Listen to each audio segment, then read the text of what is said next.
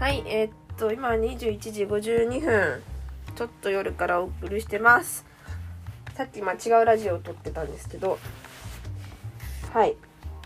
まだまだ喋るぞっていう感じです。あの、多分、違う時に上がるラジオなので、また別なんですけど。いや、最近ですね、余談なんですけど、ちょっとインスタですね、私は最近。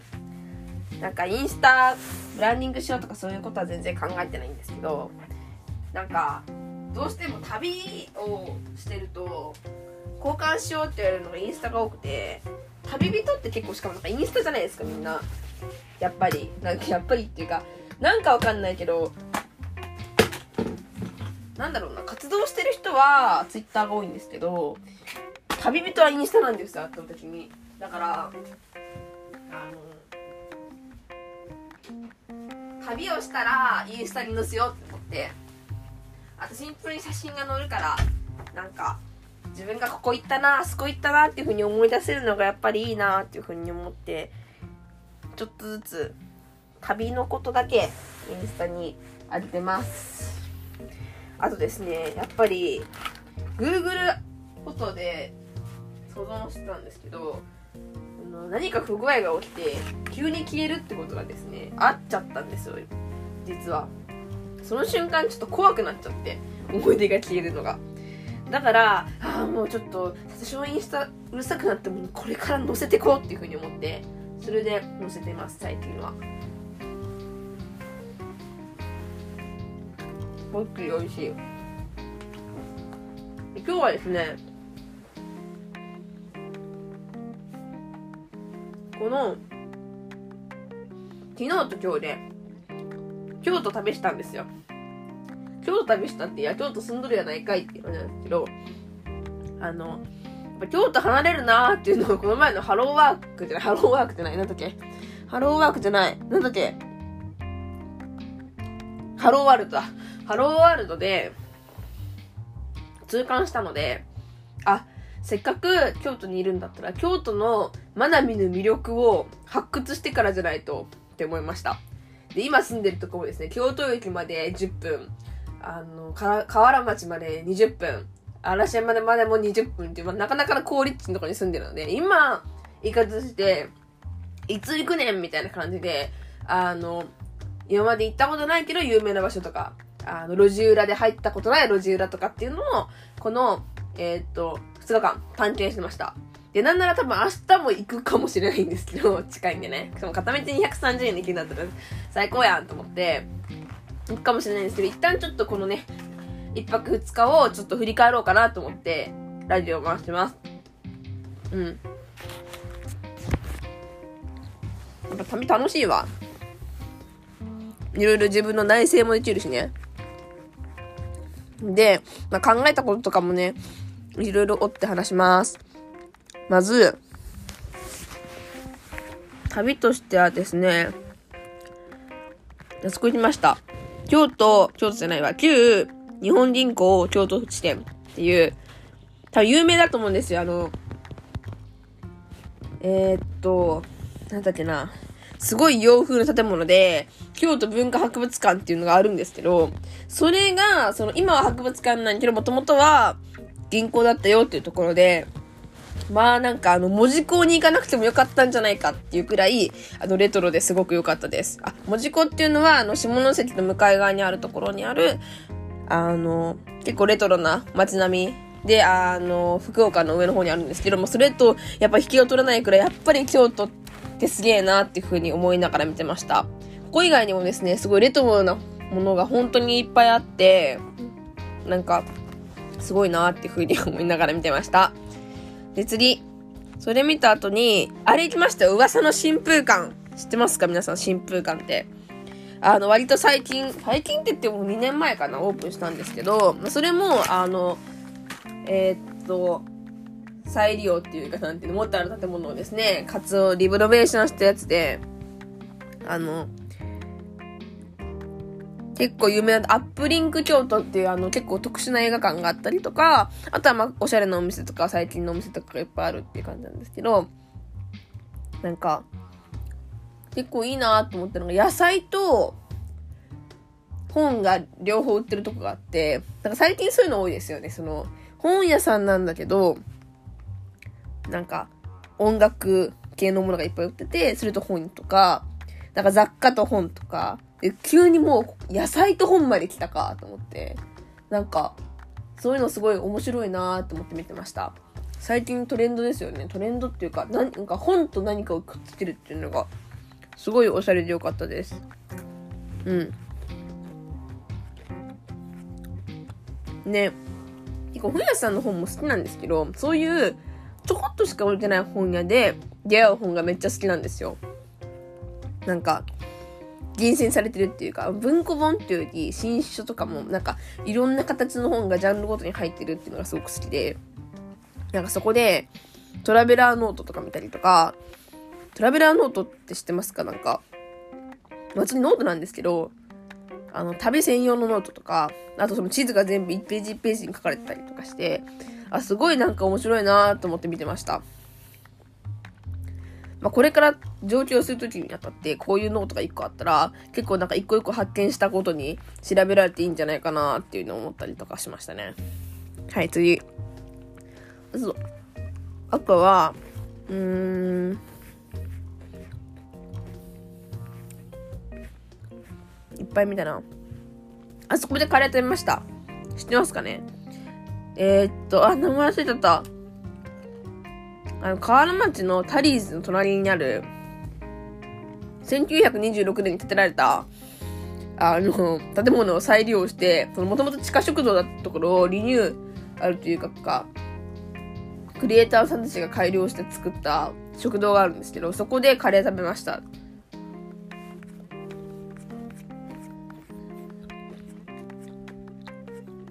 すごい断片的になっちゃう。すいません。で、その後に、建仁寺とか、天狼院とか行きました。建仁寺は建仁寺ですよ。あの、お寺の建仁寺。めちゃくちゃ、あの、日が当たってて、何がすごいって、あの、臨済宗の大本山なので、一番最初に、あの、そっから禅が始まったよ、みたいなところなんですけど、そこで、もう縁側で、座禅を組むのがすごく楽しかったです。あの、周りの人がわーって見てる中、あの、人だけガチな座禅、座禅組んでる人がいるみたいな。あの、ジャンバー脱いで、あの、お尻の下に入れて、あの、座禅組む時って、あの、お尻上げないと組めないんで、そういうのをしてる人がしてましたね、完全に私だけ。で、あとおなじみ天狼院。天狼院皆さん知ってますか？天狼院行ったことない人は行ってみてほしいんですけど、これあの、福岡と京都とた東京かなに一遍って一本ず一店舗ずつあるんですけど、あの、それも本屋さんなんですけど、カフェと一緒になってて、そのカフェが、こたつがあったりとか、なんかですね、結構いい感じなんですよ、その空間も。あの、くつろぎすぎだろうみたいな空間が、本と一緒に置いてあって、それもめちゃくちゃおすすめです。確か読めるんかな？あの、どうなんだろう？でも、こたつでカレー食べながら本読んでる人見たから、多分いけるんじゃないですかね。天狼院っていうところがあります。で、結構イベントとかもしてるみたいで面白そうでした。で、ちょっと建仁寺に話戻るんですけど、建仁寺で、あの、風神雷神があったんですよ。あの、屏風のね、あの、金ピカのやつ。で、うわーやばいこれここにあったんだ本物かと思ったら複製って書いてあってめっちゃ泣いたっていう、そんな気です。はい。で、次。ちょっとなんか、話のつなぎ目がやばいな。あとは一本橋渡って、えー、っと、その後に美術館行って、美術館じゃない、写真展行って、そっから美術館行ったんだ。美術館がすごかったんですよ。ちょ、美術館の名前なんだっけ？超有名なやつですよ。京セラ美術館だ。あの、都メッセの隣になるやつ。これね、その壁とかを制作中っていうか、その、マジでクリエイターさん、画家さんが書いてる最中に会うことができて、それがめっちゃ嬉しかったです。あとなんか、絶対美術館とか興味ないだろって若者がめっちゃいて、まあそれ私も含めなんですけど、なんか、あの、なんでこんなに人がいるんだろうって思ったら、なんかそこのどうやら真っ白な壁と、なんか階段が入るらしくて、なんかみんな美術品に群がってるというよりは、もうその真っ白な壁と真っ白な階段で、みんなあの、ポーズ取ってるみたいな。普通にこう奇妙だなって思って。いや、気持ちはわかんなくないけど、なんかおもろい光景だなと思って見てました。と言って、つ私も撮ったんですけどね。撮ったんだけど、なんかもうその美術館の白い背景撮るために、なんかお揃いコーデをしてる、あの、二人の大学生姉ちゃんがいて、もうなんかすごいなと思って、なんか思いました。そんなにコーデ組んでくるんだ、みたいな。美術館コーデってやつか、これがすげえと思って。私なんて真っ黒の服着ちゃったわ、とかって思いつつ、何の話やねんって感じだけど、はい、次。で、えっ、ー、と、そっから、えっ、ー、と、まあ、いつものように、ご飯、ご飯っていうか、えっ、ー、と、京都に行くすに山ちゃん、手羽先に山ちゃん食べて、って感じです。で、2日目、すいません、このテンションで行きました。旅の記録みたいになっちゃったんで、ごめんなさい。2日目は、もう、目的決めずに、うろうろしたんですけど、もう、やっぱり、もう河原町なんて死ぬほど歩いてる、みたいな。三条なんてどんだけ歩いたねんって思ってたんですけど、もう目を凝らしてみると、見てみると、本当に、発見しかないなと思って、面白いなと思って見てて、あの、それこそあの、龍馬が、あの、海軍作っ、海軍っていうか、海援隊作った時の、豚所があったりとか、あと、まあ、旧三条大橋の石橋があったりとか、あとあの、豊臣秀次っていうのかかわいそうな人がいるんですけど、そのかわいそうな人の39人殺された人の墓があったりとか、あと、佐久間昌山の遭難の地とか、えー、っと、墨の倉料理の高瀬川とか、ごめんなさい、で、日本選択じゃない人は何言ってんねんと思うんですけど、もうそういうものがめちゃくちゃあって、私もうすごい、改めて、あ京都最高だなと思いました。それこそ下関とか、あの、九州でもいろんなとこに観光行ってたんですけど、その時も、うわーすごい壇ノ浦だとか、うわーすごいこのとこに石碑がとかって、うわー安徳天皇とかって思ったんですけど、京都はその日じゃないですね。あの、下関が結構その、バラバラだったっていうか、その、次の遺跡に、遺跡っていうかその石碑に行くまでに、チャリでまあ5分とか書かなきゃいけなかったのに、もう京都なんてバーってこう見ただけで、はい、1、2、3、4つありますみたいな感じで石碑が見えるから、そういうところが京都ってめっちゃいいなって思いました。あの、ちゃんとこじんまりしてるっていうか、その、あの、観光地がバラバラじゃないっていうか、ある程度こうコンパクトにまとまってるから、これは観光客もいいだろうなっていうふうに思いながら回ってました。で、そういうところも回りつつ、見つつですね、あの、小学校の跡地って結構あるんですね、京都に。跡地っていうか、本当に改装してるみたいな。もともと小学校だったところを、あの、廃校になっちゃって改装するっていうのがあって、それであの、国際漫画ミュージアムっていう結構の有名な京都にある博物館があるんですけど、それと本当に似たような感じでもう一個あって、それ何かっていうと、あのー、何だってした何でしたっけ？あ、あれだ。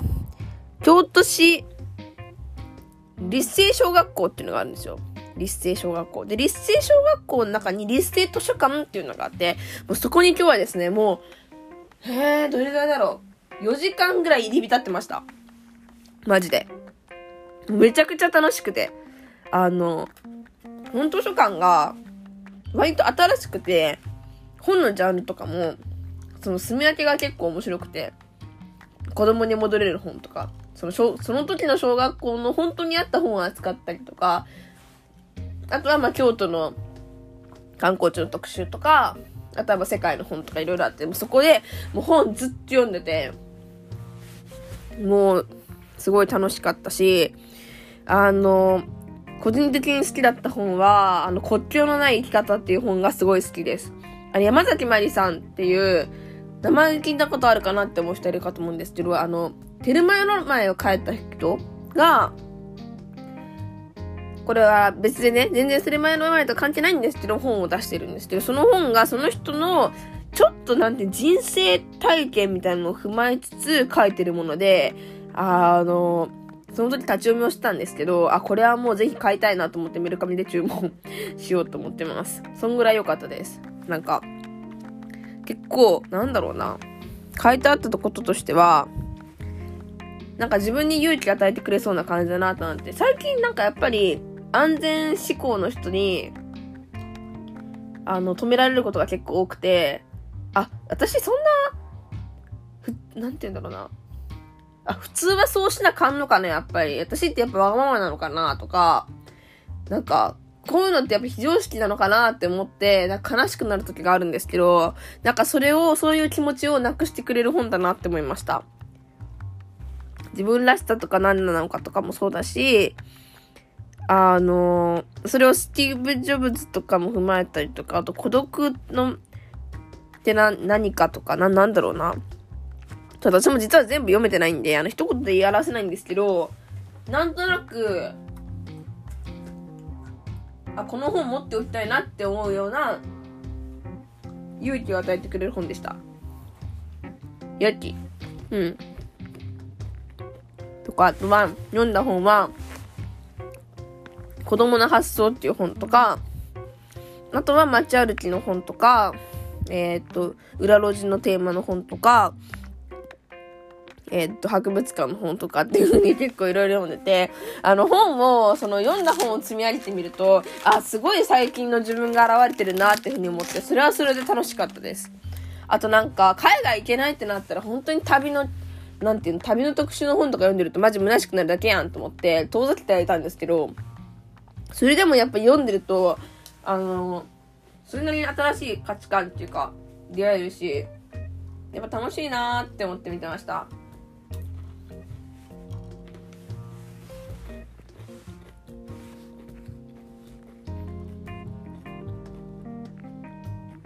こんな感じです。すいません、急に AMSR みたいな、なんか、食べながらなっちゃったんですけど、うん。っていう感じですね。一泊二日しました。で、明日、また多分行きます。でも、ちょっとやらなきゃいけないことがあるみたいなんですけど、ちょっと京都の裏路地の旅に興味も置かれて、明日東山とか、南米も行ったことあるんですけど、もう一回行って、こんなとこにこんなんあるんだとか、そういうなんか、まだ出会ったことないものを求めていこうと思います。なんか、今思ったのが、なんか思んないなとか、あ、なんか最近つまらんなと思ったら、やっぱり外に行くしかないんだなっていうのを改めて思いました。し、やっぱり同じ場所通っててもしゃあないから、なんも、どうせなんもねえだろって思いつつも、捨て身、捨て身っていうかその、そうやっては思ってても、でも、歩いたことないとこ歩いてみるってめっちゃ大事だなーっていうのを 思いました。本当に思いもよらない発見があるなっていうふうに思ってて、そのなんか、可能性は捨てないようにしようと思いました。うまい、ポッキーが。うん。落ちた。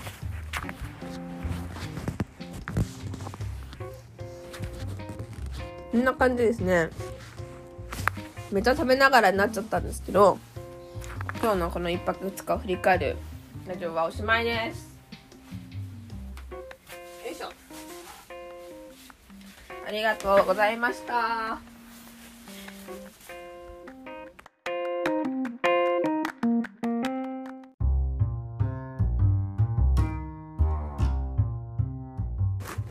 はい。今、0時47分。深夜に別撮りで撮ってます。ちょっと声がガサガサなんですけど、夜なので、はい。いや、ヒリヒリですね。あの、社会人になるんかっていうのが結構、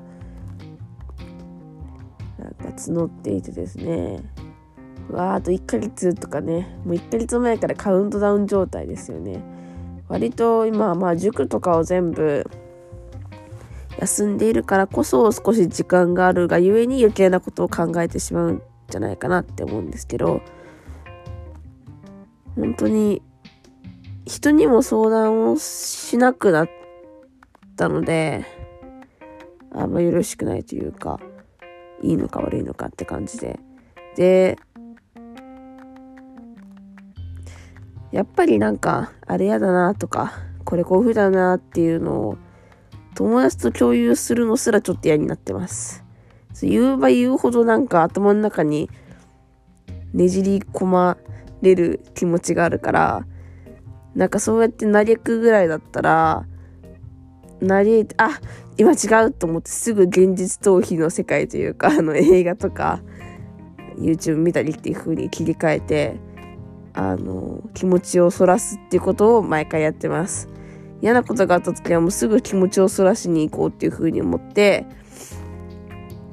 やってますね。まあ嫌なことはないんですけど別に。で、なんでこんなになんか辛いんかなって思ったら、やっぱり基本的に過去を向いているからだなっていう風に思ってて、だから普通にまあ調べたんですよ。私毎回まあ誰でもそうか、卒業とか別れとか、辛い、なんで？とか言って調べたら検索で、なんか、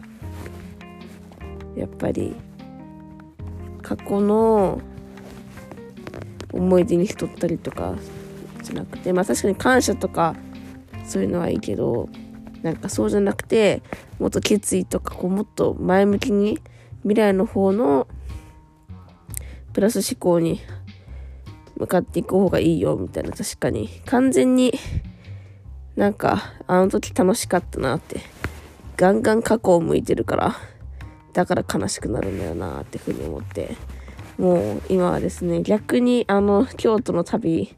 をし終わったらですね、あの、東京でやりたいことリストとか、東京行ったら絶対これがやってみたかったんだよなとか、こういうところ行きたかったんだよなっていうところを書き溜めといて、まあ、忙しくなるにしても、なんかそれが休日とか少し空いた時間ができた時にやれるようにしていきたいなっていうふうに思いました。ちょっと今日まあ本とか読んだ時に、あの、ああ、そっか、みたいな。なんか、まあ、私はすごい今、あの、学生でいることとか、京都で過ごせる時間を、とか、まあ、旅できることとかを、まあ、こうやりまくって使いまくってから卒業しようっていうメンタルだったんですけど、まあ普通に、まあ準備するメンタルもやっぱり作っておかなきゃなっていうふうに思って、学生楽しかったな、楽しかったなって言ってすぐ社会人になっちゃってもあれなんで、あの、まあそういうなんかなんて言うんだろうな、あの実用的な準備はしないですよ、全く。しないんですけど、そうじゃなくて、あの、社会人の東京の生活楽しみだなっていうふうに思えるような準備をしたいなって思います。そうしないと今なんかすごいですね。あの、負の、負のイメージ、負の感情連鎖がやっぱあったりとか、まあ、基本的にネット検索なんてしないんですけど、まあ、ネット検索なんてしたら多分最悪ですよね。多分社会人例えば不安とかネット検索したようなもんなら、そんなんね、もうひどい書かれだと思いますよ、多分。だから、まあそういうことも別にしないから、解決の道筋はないんですけど、普通に例えばなんか、会人にななればにやっておきたいことベスト10とかそういうのもなんか私すっごい嫌いなんですよ、見るのが。ははっていうかなんかちょっとひねくれてるのかもしんないけど、またそうやってすぐ不安あおろうとするとか なんか、それって誰の尺度やねんみたいな。なんか、誰から見て何の職種においての準備しといたらいいっていうことなのとか、なんか、つまり、なんかそれってなんか、うん、っていうなんか、すごいひねくれてるので、そういうものを見ないから、ですね、これをやったら地味に満タンとかそういうのもないなっていう感じ。余計にね見ないからこそわからないっていう。だから答えを特に、まあ、ないし何か参考になりそうなものを見たり別にしない。見てもそんな絶対大層なこと書いてないしっていう風になってる。完全に。明らかにそれが変わったな。今まで本当に大学1回生とか2回生とかそしたら3回生の前半までは何か困ったらすぐネット検索して。あこれ、これをん？これを達成するために必要なことはこれなんだとか、何々すべきことってベスト10とか、ふむふむみたいな、素直に競ってたんですけど、最近は、なんか別にこうとは限らんしなとか、